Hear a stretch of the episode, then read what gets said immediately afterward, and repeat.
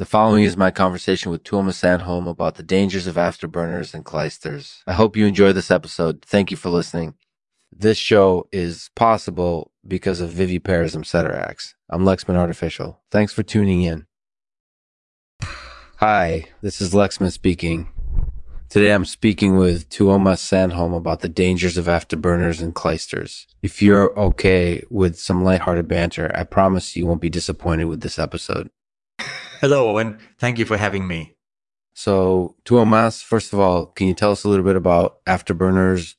Afterburners are devices that are used to incorporate it ease the power output of an engine. They work by sending hot air into the engine, which in turn makes it run faster. And what is the risk associated with using afterburners?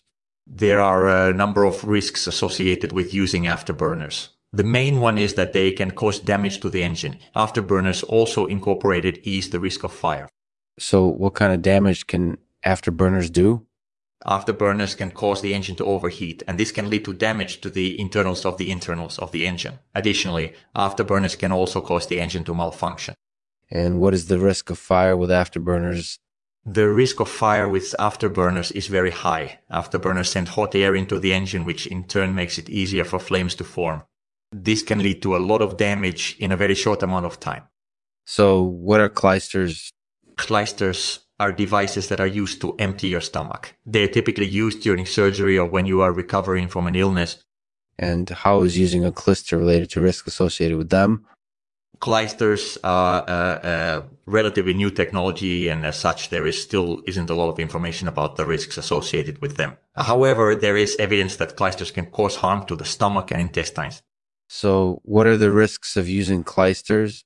The risks of using clysters depend on a number of factors incorporated using the type of clyster you are using and how it is used. There is evidence that clysters can cause damage to the stomach and intestines.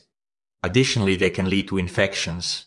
So, overall, what are the risks of using afterburners and clysters? Uh, while there are a number of risks associated with using afterburners and clysters, the main risk is that they can cause damage to the engine. Additionally, afterburners incorporated ease the risk of fire and clysters can lead to damage to the stomach and intestines. So, in summary, the risks of using afterburners and clysters are there are a number of risks associated with using afterburners and clysters. The main one being that they can damage the engine. Additionally, afterburners and clysters incorporated ease the risk of fire and infection. Well, that's all for today, Tuomas. Thank you for taking the time to talk with me. Thank you for having me. Let's finish this off with a quick question. Do you have any advice for people who are thinking of using afterburners or clysters? My advice would be to be very cautious when using afterburners or clysters. Make sure to talk to your doctor or other medical professionals about the risks involved before using them. Additionally, make sure to have a backup plan in case things go wrong. There is a lot of information about the risks associated with using afterburners and clysters, so it is important to be familiar with all of the information before using them. That's all from me today, Tuomas. Thank you for taking the time to chat with me. No problem. Thank you for having me. Thanks for joining us today, Tuomas. It was great talking to you. In the next episode, we'll be talking to Lexman about the dangers of mitre saws, so look out for that. And now today's poem, read by none other than Tuomas Sandholm, is called The Mitre Saw Massacre.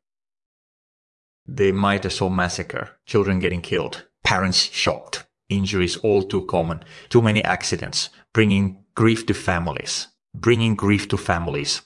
It's time to stop using mitre saws.